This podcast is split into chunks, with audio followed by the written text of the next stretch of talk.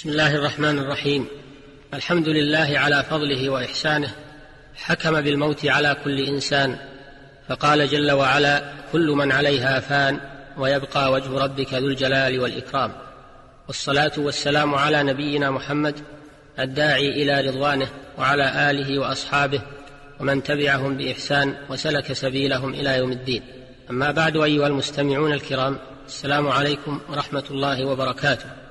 نواصل الحديث معكم عن أحكام المعتدات ونخص في حلقتنا هذه التحدث عن أحكام عدة المتوفى عنها زوجها إذا كانت غير حامل منه. فالمتوفى عنها زوجها إذا كانت غير حامل فإنها تعتد بأربعة أشهر وعشرة أيام سواء كانت وفاته قبل الدخول بها أو بعد الدخول بها وسواء كانت الزوجة ممن يوطأ مثلها أم لا؟ وذلك لعموم قوله تعالى والذين يتوفون منكم ويذرون أزواجا يتربصن بأنفسهن أربعة أشهر وعشرا. قال العلامة ابن القيم عدة الوفاة بالموت دخل بها أو لم يدخل بها لعموم القرآن والسنة واتفاق الناس وليس المقصود من عدة الوفاة استبراء الرحم ولا هي تعبد محض. لأنه ليس في الشريعة حكم واحد إلا وله معنى وحكمة يعقله من عقله ويخفى على من خفي عليه انتهى. وقال الوزير أبو المظفر ابن هبيرة وغيره اتفقوا على أن عدة المتوفى عنها زوجها ما لم تكن حاملا أربعة أشهر وعشر انتهى كلامه. وأما الحامل فإنها تعتد بوضع الحمل كما سبق في قوله تعالى واولاه الأحمال أجلهن أن يضعن حملهن والآية تشمل المتوفى عنها وغيرها والأمة المتوفى عنها تعتد نصف هذه المدة المذكورة فعدتها شهران وخمسة أيام بلياليها لأن الصحابة رضي الله عنهم أجمعوا على تنصيف عدة الأمة في الطلاق فكذا عدة الموت. قال الموفق ابن قدامة رحمه الله في قول عامة أهل العلم منهم مالك والشافعي وأصحاب الرأي وقال في المبدع أجمع الصحابة على أن عدة الأمة على النصف من عدة الحرة وإلا فظاهر الآية العموم. هذا ولعدة الوفاة أحكام تختص بها فمن أحكامها أنه يجب على المتوفى عنها أن تعتد في المنزل الذي مات زوجها وهي به فلا يجوز لها أن تتحول عنه بلا عذر لقوله صلى الله عليه وسلم امكثي في بيتك وفي لفظ اعتدي في البيت الذي أتاك فيه نعي زوجك, زوجك. وفي لفظ اعتدي في البيت الذي أتاك فيه نعي زوجك. وفي لفظ حيث أتاك الخبر. رواه أهل السنن.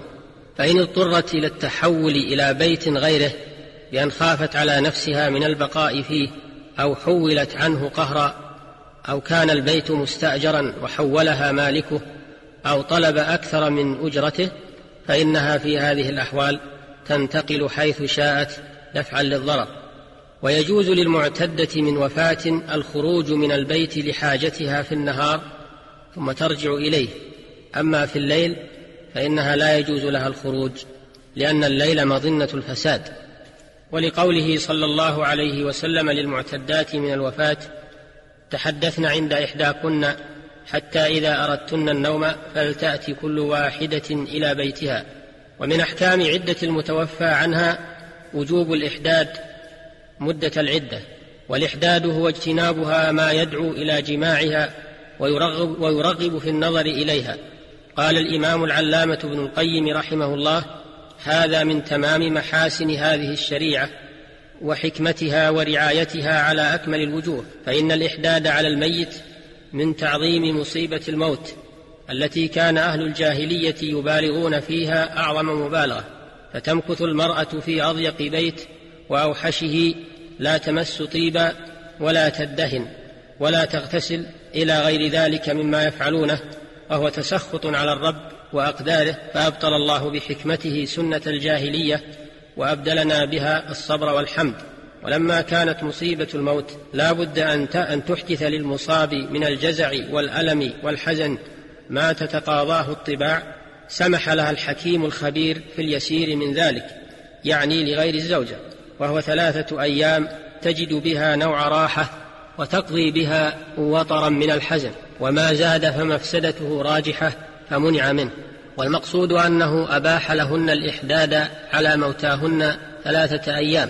وأما الإحداد على الزوج فإنه تابع للعدة بالشهور وأما الحامل فإذا انقضى حملها سقط وجوب الإحداد وذكر أنه يستمر إلى حين الوضع فإنه من توابع العدة ولهذا قيد بموت بمدتها وهو حكم من أحكام العدة وواجب من واجباتها فكان معها وجودا وعدما إلى أن قال رحمه الله وهو من مقتضياتها ومكملاتها وهي إنما تحتاج إلى التزين لتتحبب إلى زوجها فإذا مات وهي لم تصل إلى آخر اقتضى تمام حق الأول وتأكيد المنع من الثاني قبل بلوغ الكتاب أجله أن تمنع مما تصنعه النساء لأزواجهن مع ما في ذلك من سد الذريعة إلى طمعها في الرجال وطمعهم بها بالزينة.